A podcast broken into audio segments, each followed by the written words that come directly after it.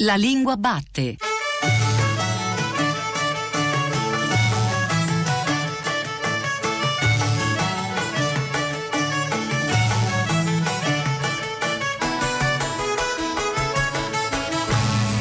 Buongiorno, buongiorno e ben ritrovati a La Lingua Batte, la trasmissione di Radio tre che racconta la lingua italiana. A questo microfono vi parla Paolo Di Paolo, prendo la staffetta, il testimone da due predecessori illustri, conduttori che avete imparato a conoscere, Giuseppe Antonelli e Giordano Meacci, che ringrazio e che sicuramente ritroveremo ospiti a questo microfono. Tra l'altro è una data speciale perché il dodici gennaio, esattamente il dodici gennaio del duemilatredici, andava in onda su Radio tre la prima puntata della Lingua Batte, quindi la trasmissione compie sette anni, siamo contenti di festeggiare con voi e di ripartire da qui.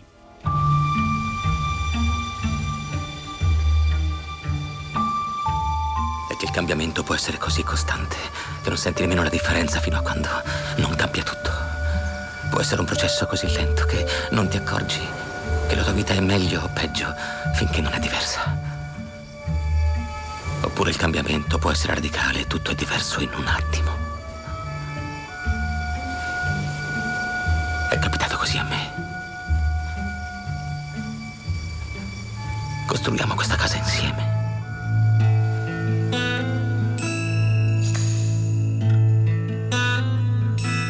Riprendiamo il racconto, riprendiamo il nostro cammino nei sentieri della, della lingua italiana, della nostra lingua, e partirei con una suggestione che nasce da una poesia di mezzo secolo fa, una poesia che si chiama La ballata della lingua, l'ha scritta Giovanni Giudici, uno dei più importanti poeti del secondo Novecento. Mia lingua italiana, variante colta milano-romanese, lingua del mio bel paese, cantata in amabili suoni di ricche clausole e di elette commozioni, mia lingua italiana, lingua del mio bel paese, guastata nei futili suoni di vacue clausole e perfide commozioni. È la sua ballata della lingua, forse un modo per definire la propria identità non solo di poeta, ma di essere umano. Appartengo a una lingua, una lingua mi appartiene. E oggi ricominciamo il racconto da qui, dal sentirsi a casa in una identità linguistica, parola sempre più scivolosa nella contemporaneità, si tende a, a declinarla sempre al plurale, mh, le identità, ma una identità linguistica che cosa significa, che cosa presuppone una appartenenza? Avremo modo di affrontare questa, questo tema, questo argomento anche molto vasto e stratificato, forse decisivo rispetto anche al quadro complessivo del racconto di una lingua, con una grande scrittrice contemporanea che è qui in studio con noi. Si chiama Valeria Luiselli, il nome farebbe pensare a una scrittrice italiana e ha molto rapporto con l'Italia, in realtà però è nata a Città del Messico nel millenovecentottantatré. È una scrittrice molto sofisticata, anche sperimentale, torna in libreria tra poco il suo Carte false, che è un libro su fantasmi letterari. Ha navigato nelle acque del cosiddetto postmoderno e però negli ultimi anni sta lavorando su qualcosa di molto centrale nel paesaggio della contemporaneità, il tema delle identità linguistiche, nello specifico perché si è trovata a fare da interprete presso il Tribunale federale dell'immigrazione a New York e si è occupata di minori messicani non accompagnati che arrivano alla frontiera, facendo appunto da traduttrice, da interprete più o meno improvvisata rispetto a domande che per un bambino di quattro, cinque, sei, dieci anni possono risultare molto difficili. Sono le domande più semplici, ma sono domande abissali e talvolta crudeli. Ha raccontato questo in un libro che si chiama Dimmi come va a finire, ma è uscito da poco Archivio dei Bambini Perduti, che riprende questo argomento, che lo connette in modo romanzesco ad altre vicende. È un libro che è stato molto amato e molto premiato. eh, Barack Obama, che alla fine di ogni anno fa la lista dei dieci libri più importanti, ha messo Archivio dei Bambini Perduti. Natalie Portman, la famosissima attrice, si è fotografata, si è ritratta leggendo Archivio dei Bambini Perduti, e noi abbiamo qui Valeria Luiselli per ragionare con lei appunto di appartenenze, di identità, anche perché è una scrittrice a cui è capitato di scrivere sia in lingua spagnola che in lingua inglese, come nel caso di quest'ultimo libro pubblicato dalla Nuova Frontiera e tradotto dall'inglese da Tommaso Pincio. Benvenuta alla Lingua Batte a Valeria Luiselli. A fare da interprete è l'editore della Nuova Frontiera, Lorenzo Ribaldi, che ringraziamo.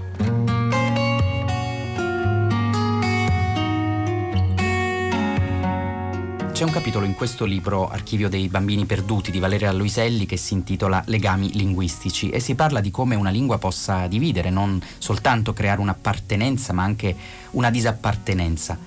È interessante capire che cos'è un legame linguistico, cosa ha significato per lei, per la scrittrice che è nata in Messico ma fin dall'infanzia è stata spostata di luogo in luogo, è stata in Wisconsin, in Corea del Sud, in Costa Rica, adesso risiede negli Stati Uniti. Che cosa significa per lei appunto legame linguistico? Come è riuscita a stabilirlo con il luogo in cui di volta in volta si è trovata a vivere?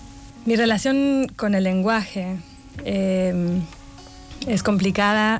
Diciamo che questa relazione con, con la lingua per me è stata sempre un qualcosa di complicato, perché io per molti anni ho cambiato eh, differenti paesi, differenti luoghi, e non credo, non, non immagino il linguaggio come una casa comoda dove vivere, proprio per, per questo mio peregrinare. Ecco, posso dire che io quando scrivo non scrivo in una condizione di comodità, ma questo non scrivere in una condizione di comodità è proprio quello che mi ha spinto poi a scrivere e che mi ha regalato tanti frutti dal punto di vista letterario.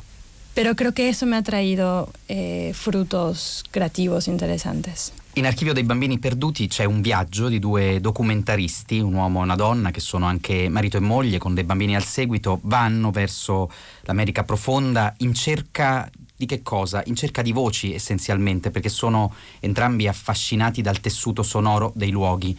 Eh, la documentarista, lei, la voce narrante femminile, ci spiega che poi sta cercando di fare un lavoro sulle voci della frontiera, della frontiera tra Stati Uniti e Messico, e naturalmente tutto questo poi comporta una riflessione che sviluppa anche quella di un libro precedente di Valeria Luiselli che si chiama Dimmi come va a finire. Valeria Luiselli è stata lei stessa eh, un'interprete volontaria al Tribunale federale dell'immigrazione di New York e ha visto da vicino quali sono le difficoltà linguistiche dei bambini che appunto arrivano al confine e hanno bisogno di qualcuno che faccia da mediatore rispetto a domande sempre molto rigida, una burocrazia che è addirittura velenosa, per usare un aggettivo che a un certo punto lei stessa usa.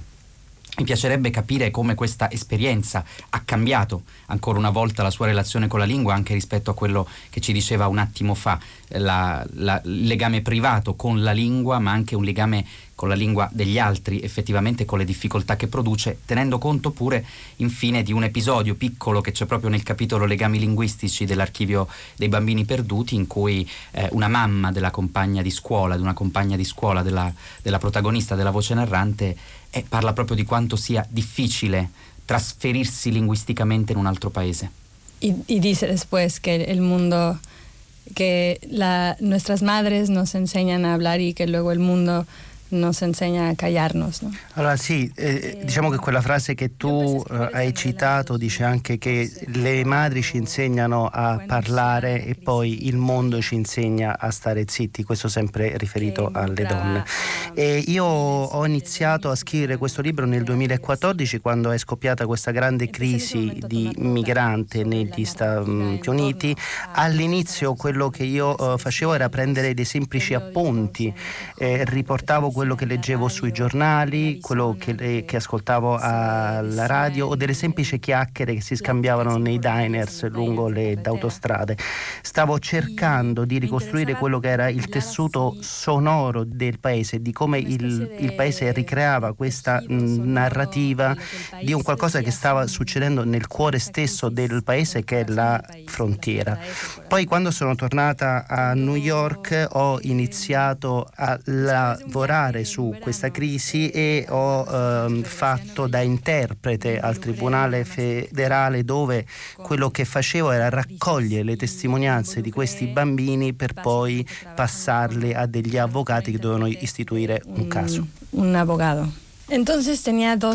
Io quindi alla fine di questa esperienza avevo due archivi. Uno era un archivio costituito da quello che era la narrativa pubblica, la narrativa che il paese stesso generava intorno a questa crisi, e l'altro archivio invece era eh, un archivio composto dalle testimonianze dei bambini, quindi dalle storie che io eh, ascoltavo al tribunale dai racconti che facevano i bambini su ciò che gli succedeva alla frontiera, sui soprusi che dovevano subire soprattutto dalle autorità. Ecco, quindi io mi sono chiesta come posso rendere giustizia a questa situazione e poi soprattutto come posso raccontare questa situazione. E volevo conciliare questi due bisogni con quelle che erano anche le mie idee estetiche sul eh, romanzo. E ho iniziato a, a scrivere e quello che ne è venuto fuori è stato all'inizio un libro, un libro più semplice, un libro più diretto che si intitola Dimmi come va a finire, dove ho affrontato di, di, direttamente questa eh, questione. Poi, dopo aver scritto questo libro, sono ritornato a questo romanzo, che finalmente non era un romanzo che doveva avere necessariamente un fine politico, ma era un romanzo che finalmente poteva respirare con dei polmoni più eh, romanzeschi e, e, e soprattutto era un qualcosa di molto più complesso rispetto all'altro libro. Più compleja, che è come deve essere una novella.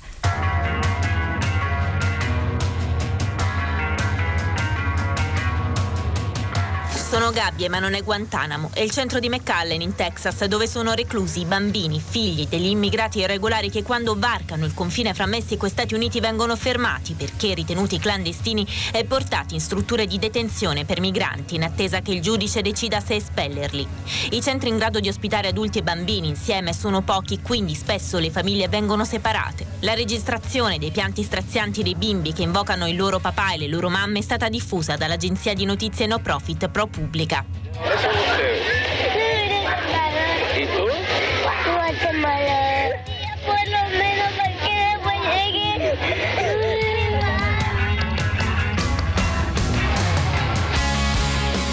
Questa trasmissione si chiama La lingua batte, e la lingua batte, c'è un proverbio italiano che dice dove il dente duole, dove il dente fa male, no? Spesso la lingua rivela anche qualche malattia della società, il nostro modo di parlare, il nostro modo di dire, dice anche invece delle malattie che sono nostre, dei nostri dolori. C'è un episodio dell'Archivio dei Bambini Perduti che è la semplice balbuzie di una bambina, il fatto che, non, che, che balbetti, che non riesca a parlare bene, che è la figlia appunto della, della protagonista, e viene poi connessa, no, a una balbuzie diversa, al balbettare diversamente in una lingua che non è tua. Allora lei diceva poco fa che è difficile per lei sentirsi a casa in una lingua, ma com'è possibile attraverso una lingua sentirsi a casa in un paese? Detto in altri termini, se le sembrava che poi quei bambini a un certo punto, con l'aiuto della mediazione almeno iniziale, si sarebbero potuti sentire a casa. Cioè, quando è che questo passaggio anche attraverso la lingua di un altro paese eh, diventa qualcosa di, di diverso, di stabile? D'altro canto nella, eh, nel lavoro fatto sul tessuto sonoro a un certo punto si dice erano presenti oltre ottocento lingue nella città di New York, e questo è un dato che comunque fa impressione. Ciascuno è dentro la sua casa linguistica e poi è anche dentro una casa comune. Che, come vede lei questa relazione? A me mi risulta muy impresionante e muy interessante pensare.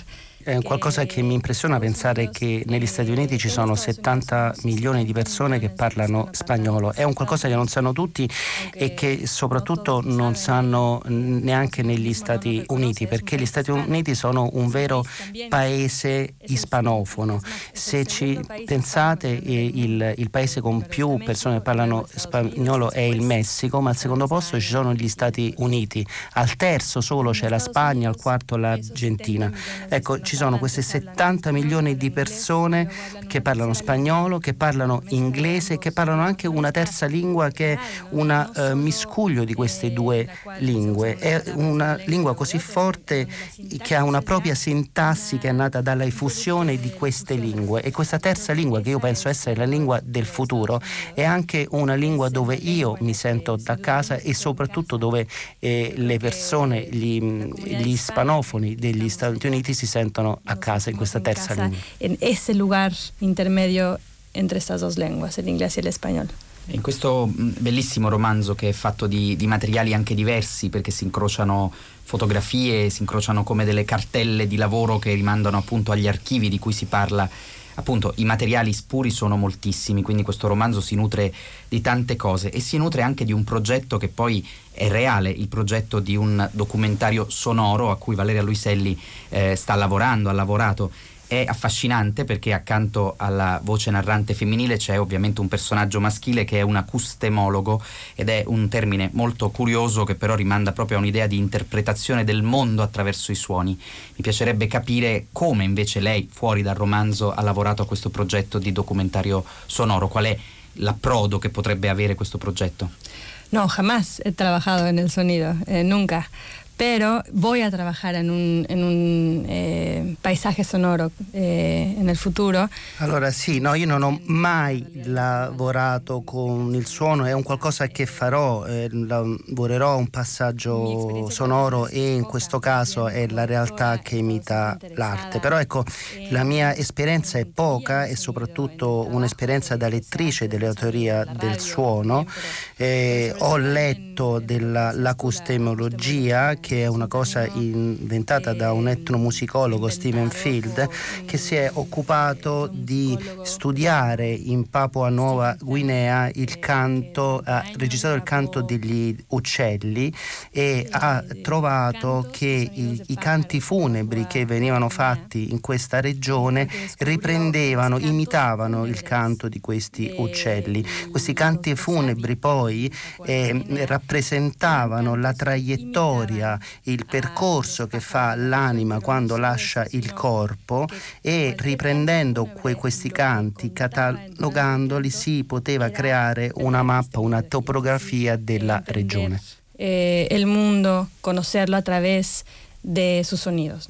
C'è un'espressione che viene usata spesso in questo libro, che è lessico familiare, che ovviamente a un lettore e una lettrice italiana fa immediatamente pensare a un libro di Natalia Ginzburg, tanto più che c'è questo G L nella traduzione eh, del romanzo fatta da Tommaso Pincio, che è anche un importante scrittore italiano. Lessico familiare, ovvero grammatica privata, la grammatica di una famiglia, perché si parla proprio dell'archeologia linguistica, i, i suoni, le reazioni sonore all'interno di un contesto familiare, le conversazioni producono, dice Valeria Luiselli in questo romanzo, una sorta di archeologia linguistica. Ecco, mi piacerebbe, eh, una delle ultime questioni da porle, proprio che ci raccontasse questa sua idea di archeologia linguistica e lo sforzo che poi uno fa come scrittore, come scrittrice, nel tradurre qualcosa di inconsistente come un suono in un qualcosa che invece ha a che fare con la scrittura, quindi con un limite, perché è molto affascinante soprattutto quando poi nel libro ci sono pagine di enumerazione di suoni,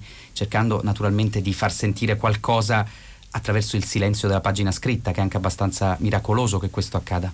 Pues el, lo, los límites de nuestro mundo son quizás los límites de nuestro lenguaje, ¿no? Il limite del mondo, il limite del nostro mondo è esattamente il linguaggio, eh, il limite di ciò che noi possiamo dire risiede nel linguaggio, e io quello che ho voluto fare con questo romanzo è ricreare un mondo privato, un lessico familiare, attraverso dei giochi linguistici intimi. Questo è un romanzo dove c'è una nostalgia di un mondo, soprattutto un mondo che esiste quando ci sono dei bambini, che registra come se fossero gli ultimi suoni del mondo, quelli che è l'infanzia, che è un qualcosa che ci scivola spesso dalle mani, che scappa, e, e, so, e soprattutto in un mondo come il nostro ora, che è un mondo che è sottoposto a una valanga di notizie, di serie televisivi, di social network, di Twitter. Ecco, io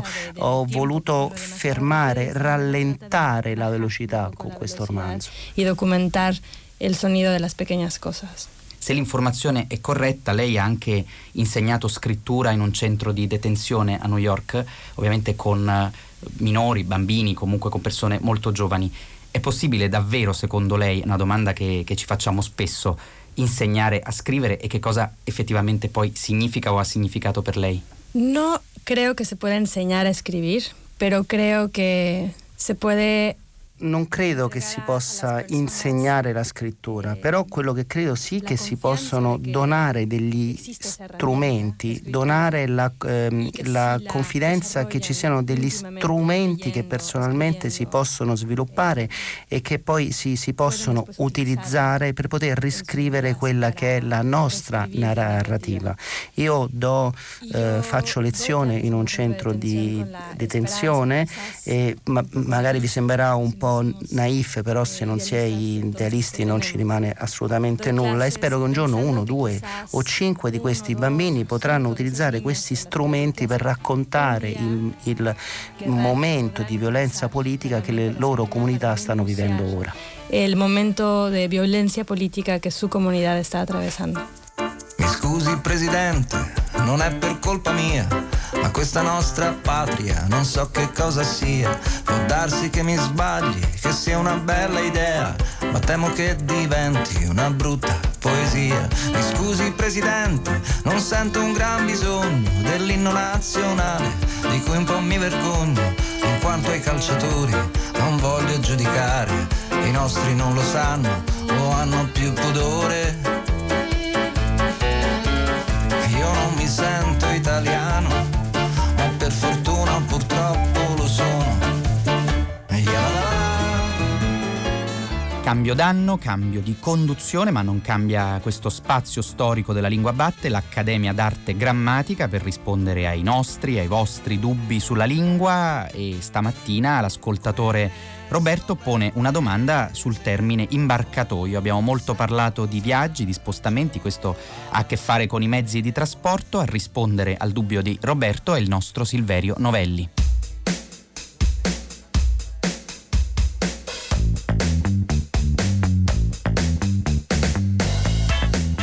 Nella pagina Facebook della Lingua Batte, Roberto racconta che si trovava a Lugano e ha incontrato la scritta imbarcatoio, riferita al pontile di attracco delle imbarcazioni, e scrive a noi: credevo si dicesse imbarcadero.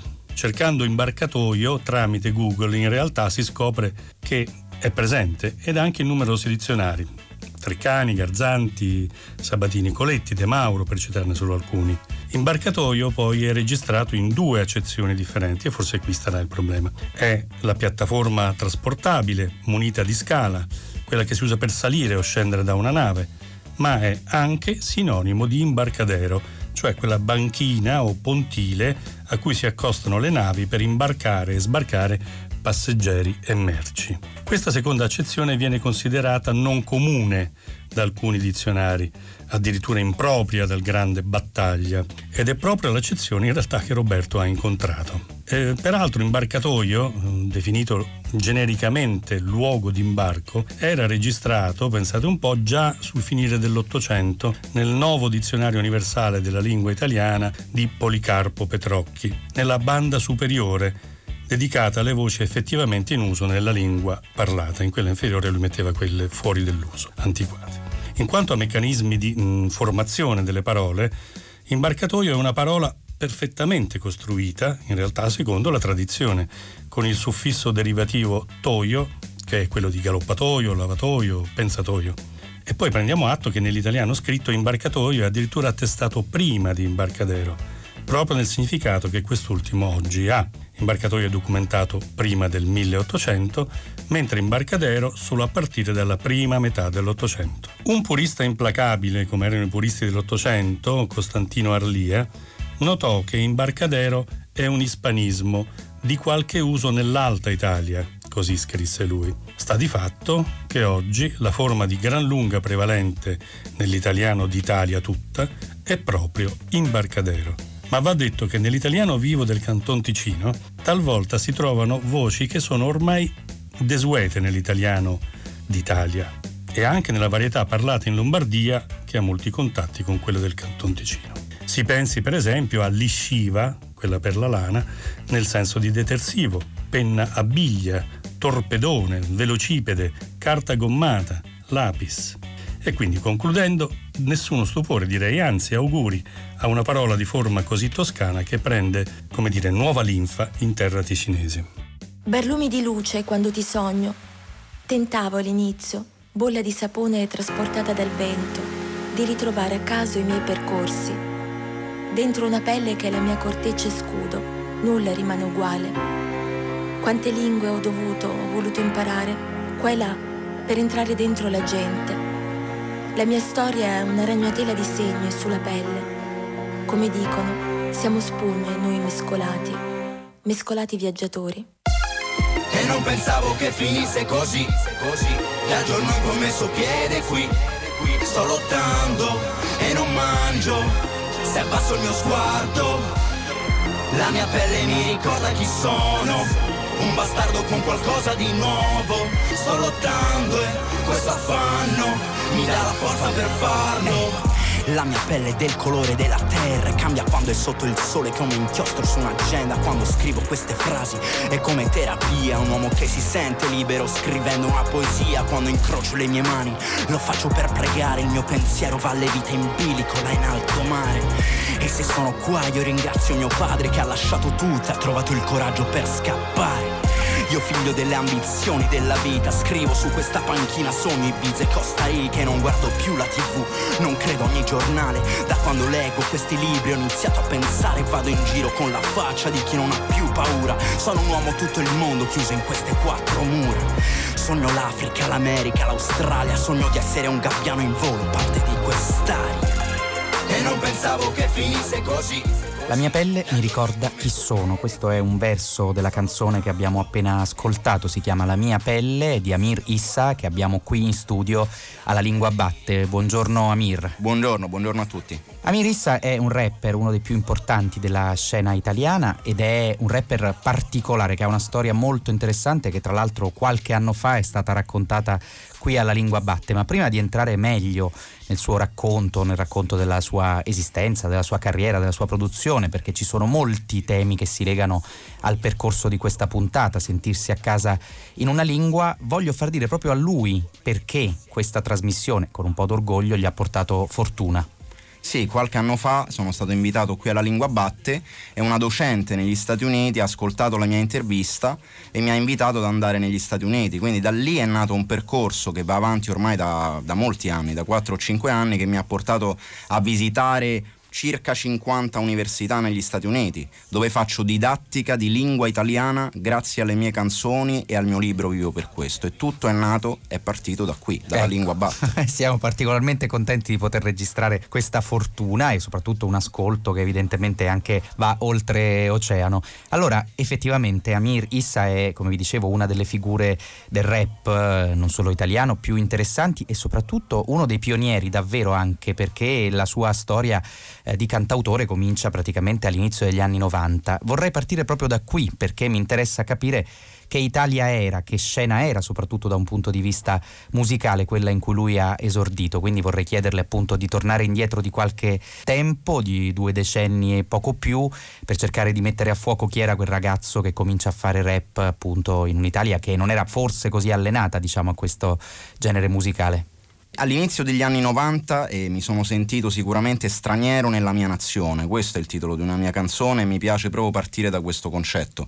Sono nato in Italia nel settantotto, mia mamma è italiana, mio papà è egiziano e già iniziavo a subire le discriminazioni di quello che è un'Italia che comunque ancora associa un nome a un'estetica, ed è una cosa comunque che non può più funzionare, perché io mi chiamo Amir Issa e sono italiano al cento per cento, sono nato in Italia, la mia cultura è italiana, lavoro e in tutto il mondo per portare proprio la cultura italiana anche all'estero, però quando ero piccolo l'Italia ancora non era pronta a questo e quindi mia mamma, ad esempio, mi ha cambiato subito nome.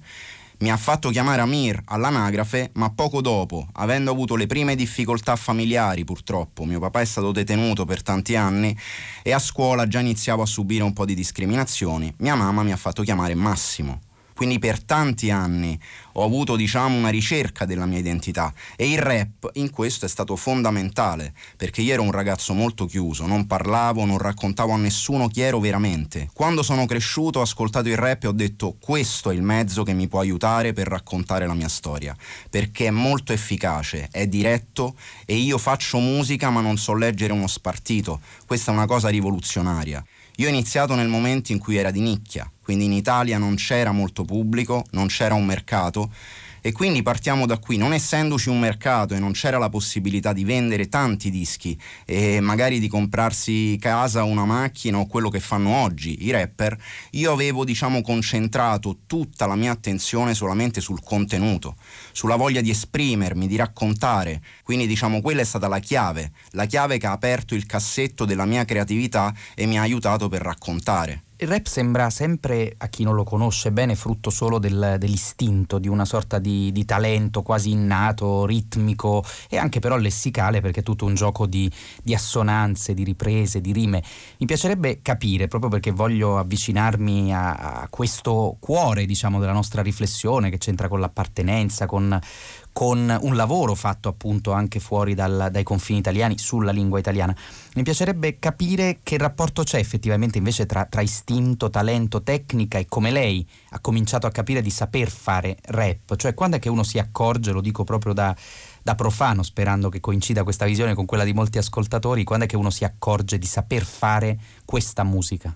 Ma la mia storia è questa: io ho iniziato veramente istintivamente perché avevo la necessità di raccontare, avevo tante cose dentro, ho messo la penna sul foglio e ho iniziato a giocare con le rime, ma da lì ad oggi, in una discografia di più di duecento brani, c'è un'evoluzione, c'è uno studio della tecnica, c'è uno studio del linguaggio.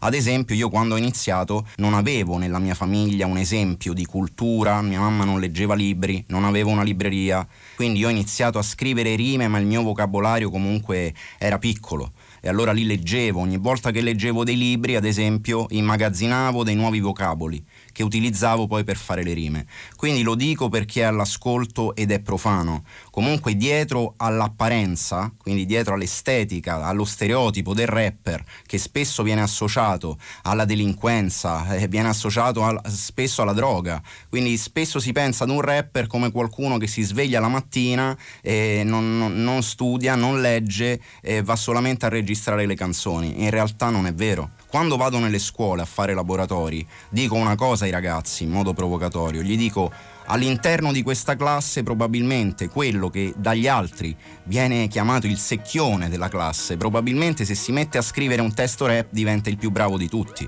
Non sarà il bullo il più bravo di tutti, ma sarà il secchione. La guerra è tutti i giorni, strade, campi di battaglia, gente che si alza, corre forte, altrimenti non mangia. Questi sogni super light non riempiono la pancia, se le speranze non aumentano gli zeri in banca. E non ti resta che cercare l'energia lassù, cerchi risposte qua al momento non ne trovi più. Non puoi fare altro che rialzarti quando non puoi fermarti, ormai sei in gioco, è inutile che scappi. Conosco gente che si è spenta, che ha lasciato tutto, non ci ha creduto più, adesso è morta dentro il lutto. Solo l'amore può salvarci dalla carestia, rassegnazione che dilaga ormai è un'epidemia. E nel tuo cuore c'è una luce, illumina la via, sguardo rivolto al sole, lui ti darà l'energia. E non ci credere a chi dice che è impossibile, ripartendo da zero tutti i giorni oltre ogni limite. Sotto il sole che riscalda la terra, nessun altro che può farlo per te. Ogni mattina in queste strade è una guerra, quando la vita se la prende con te. Ogni giorno in battaglia, noi senza medaglia, se vinci qua è soltanto per te. Ogni giorno in battaglia, noi senza medaglia, siamo guerrieri. Abbiamo ascoltato Guerrieri, e questa è una canzone particolare perché il testo di questa canzone è stato incluso in un'antologia di testi per la scuola. Eh, Amir, come è accaduto questo e che effetto le fa? Sì, circa un anno fa ho ricevuto questa email da Rizzoli, posso dirlo, e all'inizio non capivo veramente. Volevano acquisire i diritti di una mia canzone per un libro scolastico.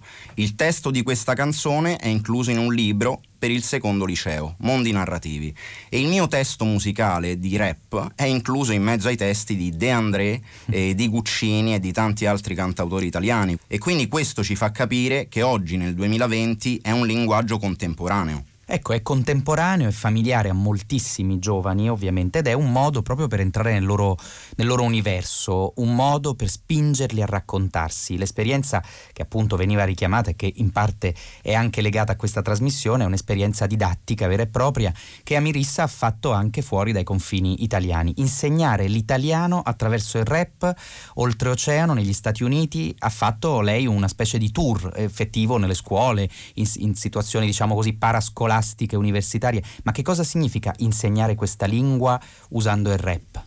Allora, prima di tutto io porto la testimonianza di un'Italia contemporanea. È molto interessante per degli studenti americani che studiano italiano e cultura italiana trovarsi davanti ad un ragazzo che si chiama Amir Issa ed è italiano. Già da qui parte una grande riflessione su tutto quello che è il cambiamento culturale del nostro paese, e quindi io già lo rappresento. Ho raccontato questo in musica, in molte canzoni, come La mia pelle, Straniero nella mia nazione, Youth Music, e sono delle, delle canzoni persone che lì sono state ad esempio incluse nelle tesi di laurea. Diciamo una cosa, partiamo dal metodo didattico. In Italia si studia bene, mio figlio va a scuola, posso dirlo, ho un figlio di diciannove anni e non mi sento di fare un paragone tra l'Italia e gli Stati Uniti, però quello che posso dire per la mia esperienza è che il metodo didattico che c'è nelle università degli Stati Uniti è molto creativo, quindi si utilizza la musica, il teatro, il cinema, ed è normale trovarsi davanti ad un artista, ad un autore di un libro o anche ad un regista in un'università.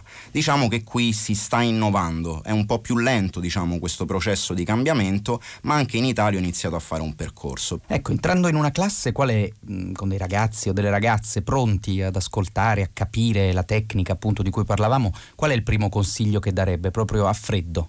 Allora, prima di tutto di non leggere le rime, quindi quando le scrivono dico sempre ai ragazzi di non fissarsi a leggere una parola ma di ascoltare il suono di una parola, perché è molto più interessante. Se noi ci soffermiamo a leggere due parole cercando di trovare due parole che sono scritte nello stesso modo per fare rima, già ci siamo persi tutte le assonanze, e per conoscere le assonanze bisogna chiudere gli occhi e ascoltare il suono delle parole. Più volte lei ha ragionato sui termini proprio di, di integrazione, appartenenza, tra l'altro negando che il termine integrazione sia quello corretto, no? Appunto ha preferito parlare di appartenenza. Un'appartenenza secondo lei quanto passa appunto per il dominio di una lingua? Cioè quanto lei riesce a sentirsi italiano perché scrive e parla in italiano? Ma è fondamentale, penso, infatti... Ultimamente sto riflettendo molto su questo, da quando sto collaborando con il centro a Stalli, collaboro con loro per dei progetti didattici di lingua italiana, proprio con la mia musica, con il rap, e devo dire che è fondamentale l'appartenenza a un luogo conoscendo la lingua, ma questi esempi posso dire che in Italia sono sporadici e spesso avvengono in associazioni, in dei luoghi comunque dove c'è l'indipendenza, c'è qualcuno che prende in mano la situazione e cerca di educare gli altri. Quindi diciamo la mia, se posso dire, critica è questa: ci vorrebbero più attività, ci vorrebbero attività dall'alto proprio per l'educazione alla lingua italiana per chi non la conosce. Quindi chi arriva qui in Italia deve essere facilitato in questo processo, non deve essere un ostacolo la lingua, ma bisognerebbe aiutare chi arriva qui per imparare la lingua e potersi esprimere e per avere i propri diritti. Ecco, lei quindi potremmo dire si sente a casa in questa lingua, ma le è capitato di scrivere in un testo che si chiama Straniero nella mia nazione, appunto di scrivere attorno a questa estraneità. Dov'è che si avverte invece l'estraneità? Allora, quando ero piccolo subivo più discriminazioni, devo dire che l'Italia sta cambiando, c'è un'evoluzione. Secondo me tutto passa da questo, dall'estetica. Finché si associa un nome e un cognome a un'estetica italiana o di un altro luogo, diciamo, secondo me si commette un errore. Oggi un ragazzo che ha i tratti somatici simili a quelli del padre, quindi il papà che è africano, che è filippino, che è cinese, per me può essere considerato italiano al cento per cento. Il mondo è in continua evoluzione. Mi sta aiutando tantissimo il viaggio, perché comunque quando viaggio e vado all'estero, ad esempio a New York, rifletto molto su questo, sulla diversità. Ecco, è un concetto secondo me che in Italia deve ancora entrare, diciamo, nella nostra cultura. Sei nato in Italia, non scritto sulla sabbia, prendi il mio nome, lo traduci, principe d'Arabia, una voce che strilla da Roma fino a Tava. In questa società fredda cerco aria più calda, figlio dell'amore del cuore di due persone, un mix di sangue, culture, razza e religione. So qui come portavoce scendo in missione contro la disperazione che affligge troppe persone. Seconda generazione, guardo mio figlio, è la terza, e te provi a sfiorarlo, te salta la testa se non lo capisci che hai trovato la ricchezza. Noi pietre preziose in mezzo a tutta sta monnezza, scrivo con la fame di chi non si rassegna, prendo il vostro odio e lo trasformo in questa penna. S O S, bilancio negativo, se mi sento uno straniero nel posto dove vivo. E scusa Checco, mi sai dire che ore sono? Klockan hinken. Klockan het eterpota. Ja? Sì. Checco, stavo facendo la doccia, è finita l'acqua calda, perché? Forti farva stanken, storpo sparing papa. Bravissimo. Ja. Beh, papà, che fa fredda, dove sta la caldaia? Farfan stanken, storpo terrassen, papà, ja. Fantastico. No, forte, no, dopo. Irina, può dire a mio figlio di andare a fare in culo in norvegese, eh? Han sa att du skulle dra till helvete. Ah, italianski volkaria. Volkaria. Avrete sicuramente riconosciuto la voce di Checco Zalone, alias Luca Medici, in questo momento trionfalmente nelle sale italiane con Tolo Tolo, l'ultimo film di cui si è parlato largamente anche con toni molto accesi. Questo però era il penultimo film, Quo Vado, campione di incassi anche quello. Il personaggio protagonista stava tentando di accasarsi in Norvegia e ovviamente doveva apprendere, per sentirsi a casa in quella lingua, i rudimenti di un universo molto distante dal nostro, lessicalmente, sintatticamente. Fa fatica, ma fino a un certo punto, e questo fa molto ridere, come tante cose non solo nei film di Luca Medici. Metteremo un accento di puntata in puntata sulle armi del comico, su come chi gioca con la lingua, anche sentendo l'aria dei tempi, riesce a spostarci la prospettiva sulle cose, e lo fa in modo talvolta provocatorio, talvolta con convincendo tutti, qualche volta, come anche nel caso di questo attore popolarissimo, mettendo anche molta zizzania. Ma rientriamo fino in fondo nel tema della nostra puntata, e lo facciamo eh, attraverso l'esperienza di un ricercatore. Lui insegna linguistica, sociolinguistica e fonetica acustica alla Libera Università di Bolzano, dove coordina anche un laboratorio di fonetica, ma nei suoi studi è stato centrale l'interesse per il contatto linguistico proprio in ambito di migrazione e le nuove varietà di italiano da parte degli stranieri. Si chiama Alessandro Vietti e l'ha intervistato per noi Cristina Faloci.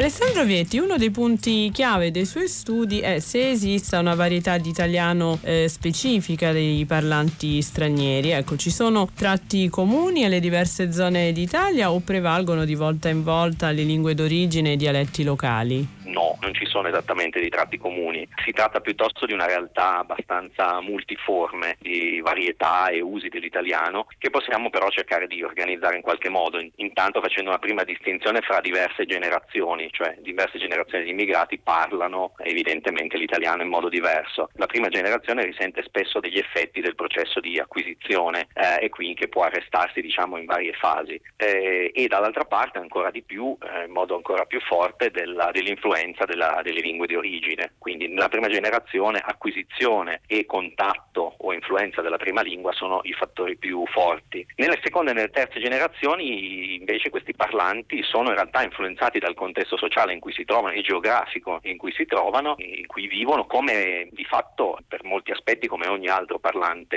italofono, con in più questo, diciamo, retaggio dell'italiano parlato dai genitori, che è un italiano, se vogliamo, un po' imperfetto, un po' interferito da altre lingue, eh, che però rappresenta, come dire, una parte del loro repertorio con cui devono fare in qualche modo i conti. Ecco, gli adolescenti stranieri quindi possiamo considerarli proprio la generazione ponte, no? Tra quella dei genitori e il contesto appunto in cui vivono. Ci sono sicuramente lingue e comunità più conservative, come ad esempio quella eh, cinese, ma appunto il grado di apprendimento e apertura linguistica sicuramente eh, deriva anche dall'età. E nei suoi studi che cosa è emerso in particolare rispetto a questa fascia?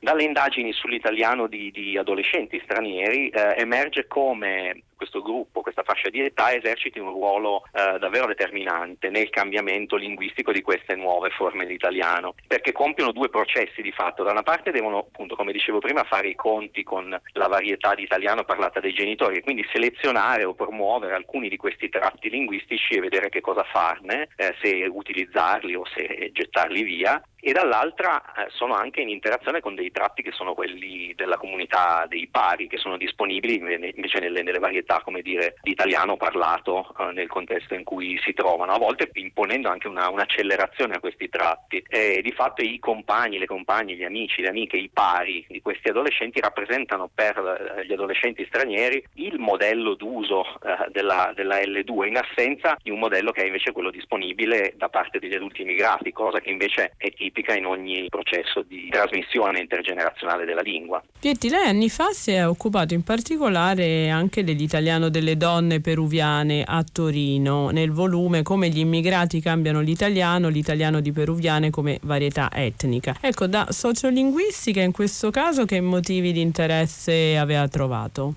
moltissimi, diciamo due in particolare sono eh, forse più importanti, uno di tipo linguistico più interno e uno più sociolinguistico. Il primo era che mi interessava molto osservare il contatto tra lingue che sono vicine, imparentate, sono due lingue romanze, l'italiano e lo spagnolo, e questo dal, rende diciamo potenzialmente possibile una maggiore interferenza, una maggiore influenza tra le due lingue, in particolare dalla prima lingua verso la seconda, a tutti i livelli della lingua, non soltanto parole ma anche a livello dei suoni, quindi del, del modo in cui le parole sono costruite dal punto di vista sintattico. Ci sono fenomeni come quello che viene definito accusativo preposizionale, che è una, un modo di parlare che è tra l'altro presente in molti italiani regionali, come espressioni come aiutare a nessuno o hanno ferito a un mio amico o rispettiamo a tutti. Eh, sono molti di questi fenomeni di contatto sono presenti in questo italiano di ispanofoni. Eh, da una parte forse anche l'efficacia della comunicazione, cioè il fatto che siano comunque comprensibili in qualche modo, può rallentare anche eh, il processo di acquisizione. Dall'altra, dal punto di vista sociolinguistico, la mia idea era proprio che la presenza di questi elementi così eh, di contatto ispanizzati non fosse tanto legata al livello di competenza eh, delle persone, quanto piuttosto al, all'ambiente in cui le parlanti peruviane si trovavano a, a vivere, cioè la rete di relazioni in cui si trovavano in pratica. Quindi non era tanto una acquisizione imperfetta o mancata che portava a usare di più tratti di questo tipo, quanto il contesto sociale in cui vivevano, e quindi in ultima istanza anche un po' l'orientamento verso la società che li ospitava. Abbiamo parlato di italiano L due, ecco, mi fa piacere segnalare uno dei principali canali di informazione su convegni e congressi dedicati alla lingua italiana, corsi per insegnanti, novità editoriali e anche offerte eh, di lavoro. Si tratta della newsletter Italiano L due e molto altro, viene inviata ogni settimana a circa cinquemila docenti di italiano e di altre lingue, e per riceverla si può richiedere l'iscrizione all'indirizzo notiziario punto lingua punto italiana chiocciola gmail punto com. Ecco, a questo proposito, Vietti, la sua attività eh, di ricerca si svolge a Bolzano in un contesto per eh, definizione plurilinguistico. Mi viene da chiederle a questo punto in che lingua ci si sente a casa dalle vostre parti. Ok, intanto devo fare una premessa, nel senso che non sono altoatesino, quindi la mia è una posizione, come dire, da, da osservatore. Ehm, è sicuramente un, un territorio, quello del, dell'Alto Adige, che arriva al plurilinguismo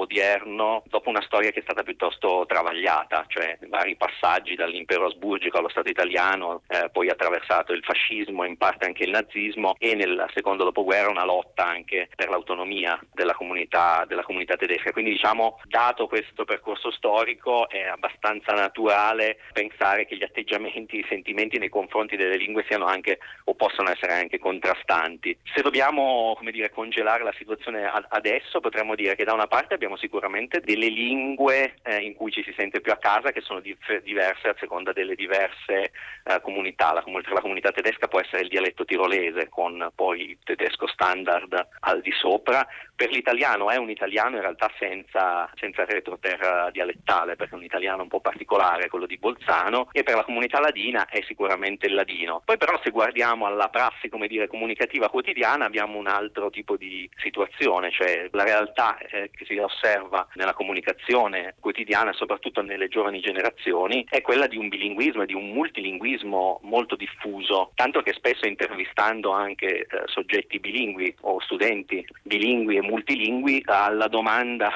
in quale lingua ci, ti senti più a caso, quella che senti più eh, vicina, la risposta è in, in nessuna di queste, in tutte queste, cioè una, è una domanda che per loro ha poco senso, è come chiedere un po' se vuoi più bene alla mamma o al papà.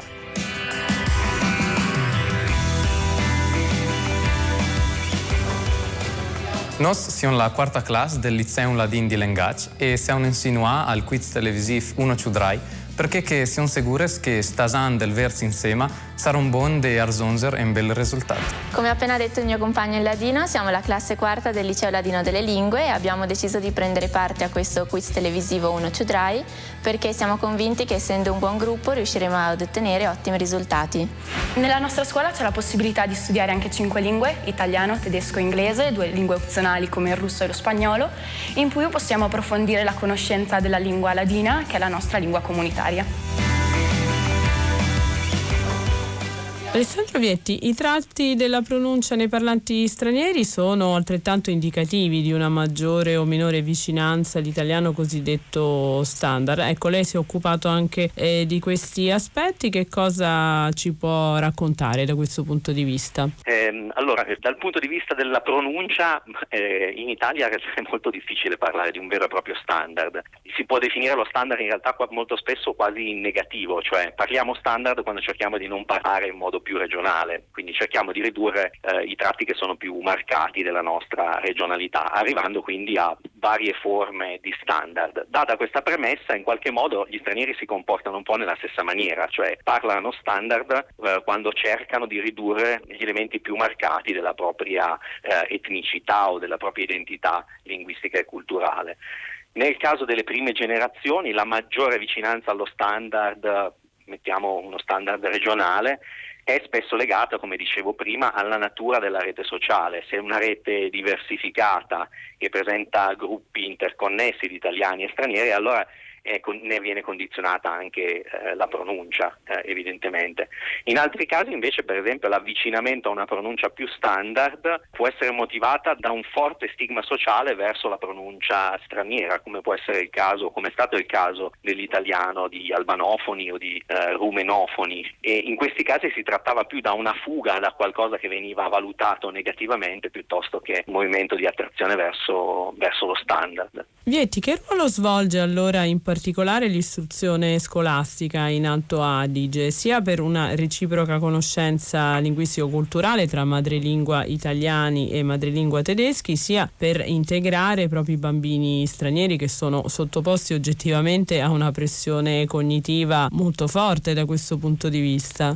Allora, evidentemente la scuola svolge un ruolo decisivo. Eh, data la storia eh, dell'Alto Adige, ci sono alcune caratteristiche peculiari, in particolare il fatto che la scuola è strutturata a partire dagli anni settanta in tre sistemi scolastici, quello di lingua tedesca, lingua italiana e la scuola ladina. Nel corso degli anni, da, a partire dalla, dall'autonomia dei primi anni settanta, c'è stata una, una, diciamo, un'attività di promozione graduale ma consistente delle competenze plurilingui, quindi una seconda lingua che poteva essere appunto l'italiano o il tedesco, in una terza lingua come l'inglese, sia in termini di uh, aumento di, di offerta, diciamo, dal punto di vista didattico, sia anche un ampliamento attraverso i gradi scolastici fino ad arrivare fino alla, alla, a iniziare questo percorso con la scuola dell'infanzia. Uh, oggi sono anche attive, soprattutto nella scuola uh, di lingua italiana, delle sperimentazioni di bilinguismo in cui la seconda lingua, diciamo, non è soltanto oggetto di studio ma è anche utilizzata come una lingua veicolare per lo studio di altre discipline come possono essere la, la geografia, la matematica, la storia e, e così via. Riguardo alla pressione cognitiva, sì, è sicuramente vero che a trovarsi di fronte all'acquisizione o all'alfabetizzazione, soprattutto nella scuola primaria, di più sistemi linguistici contemporaneamente può essere particolarmente complessa eh, dal punto di vista dell'alunno. C'è però anche da dire che, per esempio, la, l'esempio della scuola della scuola ladina, che è una scuola in cui invece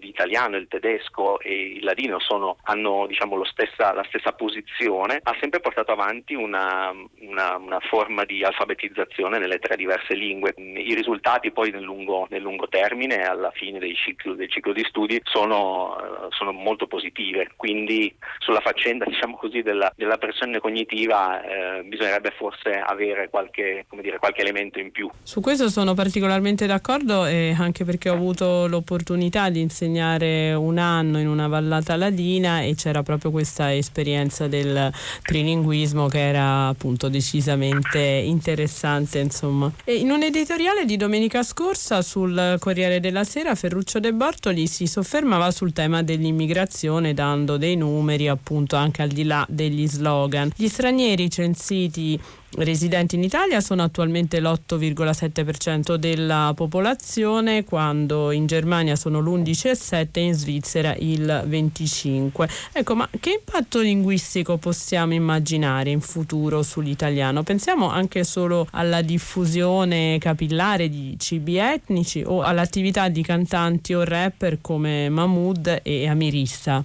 E questa è in realtà è una cosa molto interessante, soprattutto se pensiamo alla, alla Svizzera, alla Germania o anche all'Inghilterra, che hanno storie di immigrazione molto più lunga della, della nostra. Possiamo provare a fare delle, cioè, degli sforzi di, di, di previsione, cercare di comprendere che cosa potrebbe succedere eh, o se potrebbe succedere qualcosa di simile a quello che è successo a varietà etniche di tedesco, di inglese, come il caso per esempio del tedesco di Turchi o dell'inglese caraibico eh, a Londra, vedere se date certe condizioni potrebbe succedere qualcosa anche nel nostro caso. Cosa possiamo pensare? Possiamo immaginare che avremo un primo stadio, che probabilmente è quello in cui già siamo o che abbiamo forse già superato, che è quello dello sviluppo di diversi tipi di varietà etniche o legate a gruppi di stranieri che possono essere soprattutto quelli demograficamente più, più numerosi. Possiamo immaginarci questo. Questa seconda generazione utilizza questi strumenti insieme a, alle varietà dell'italiano, del, del resto degli italiani. Questi tratti, come dire, etnici sono tipicamente utilizzati, almeno negli esempi che abbiamo dalla Germania o dall'Inghilterra, per la comunicazione interna al gruppo, come una specie di marca di solidarietà interna al gruppo, o per parlare con le, come le prime generazioni, con i genitori o con i nonni. Poi tipicamente sembra che questa natura più identitaria di, que- di queste varietà si, si vada trasformando, soprattutto per un processo che è quello a cui accennava lei, cioè il fatto che vengano rappresentate o usate nei media, cioè sotto varie forme di espressione che possono essere film, serie, fumetti, musica o anche cabaret eh, o rappresentazioni teatrali. A questo punto ehm, succede un fenomeno che viene definito come language crossing, cioè di scavalcamento della lingua, in particolare del significato sociale. Cessa di essere identificata questa a questo modo di parlare con un particolare gruppo straniero, diviene per esempio usata anche da, da giovani che non sono stranieri, eh, giovani tedeschi, giovani inglesi, da noi succederà con giovani italiani, quindi cambia un po' anche il significato e la, la connotazione sociale. Può diventare per esempio una varietà urbana giovanile o l'esempio di una qualche sottocultura musicale o, o altro. In ogni caso cessa di essere una varietà eh, connotata in, eh, esclusivamente come tipica di un certo gruppo linguistico, etnolinguistico o culturale. Parla italiano! Parla italiano! Ah, complimenti! Complimenti!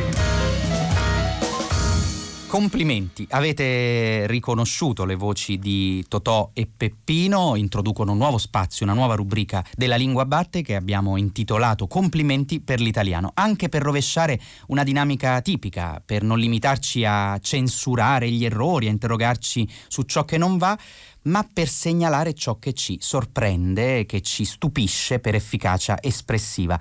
Eh, brani che leggiamo nel corso della settimana, cose che ascoltiamo e che effettivamente ci lasciano un momento sospesi di fronte alla compiutezza dell'espressione. Non si tratta soltanto di lessico alto, nobile, forbito, si tratta proprio di freschezza, di immediatezza, di capacità di usare bene la lingua, e invitiamo per questo gli ascoltatori a segnalarci ciò che li ha sorpresi in positivo nel corso della settimana, usando i nostri tradizionali canali, quelli social, Facebook, il gruppo e la pagina La Lingua Batte Radio tre, e via mail la lingua batte chiocciola rai.it. Sono costretto a cominciare io il gioco questa volta e pesco da un quotidiano, La Repubblica, di qualche giorno fa, il pezzo di un famosissimo critico letterario, studioso di letteratura, Pietro Citati. È una firma storica del giornalismo culturale italiano. Il pezzo si chiama Caro Proust, hai torto, leggere e vivere, e devo dire che ho trovato un Citati in stato di grazia, ormai quasi novantenne, compie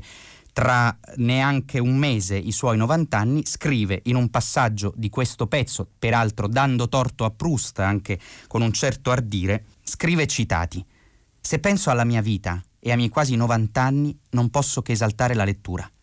Non so se ho veramente vissuto, oppure se la mia vita è stata modesta, mediocre, noiosa, malgrado alcuni episodi che ancora mi esaltano. Credo di avere trascorso tutta la mia esistenza seduto su una poltrona che non ho mai abbandonato. Questa poltrona è stata spostata, qualcuno l'ha collocata a Torino, qualcuno in Liguria, qualcuno a Castiglione della Pescaia, qualcuno a Roma. Ma in realtà nessuno, continua Citati, ha mai spostato questa poltrona. ha sempre occupato lo stesso luogo, perché era inamovibile, più inamovibile dei quadri alla Galleria Borghese o agli Uffizi o al Palazzo Ducale o a San Giorgio degli Schiavoni. La poltrona era immobile, perché su di essa non ho mai smesso di leggere, leggere, leggere, leggere. Ogni libro che leggevo era una forma dell'infinito che inseguivo, inseguivo e fallivo continuamente nell'inseguire. E conclude: sono lieto di continuare a leggere. La lettura e i libri sono l'unica cosa illimitata del mondo, molto più del mar Tirreno che lambisce dolcemente la mia casa. Bisogna che non muoia troppo presto. Ecco, complimenti a Pietro Citati per l'italiano, anche se non ne ha bisogno, complimenti davvero. Io sono l'altro, sono quello che spaventa, sono quello che ti dorme nella stanza accanto. Io sono l'altro, puoi trovarmi nello specchio, la tua immagine riflessa, il contrario di te stesso. Io sono l'altro, sono l'ombra del tuo corpo, sono l'ombra del tuo mondo, quello che fa il lavoro sporco al tuo posto.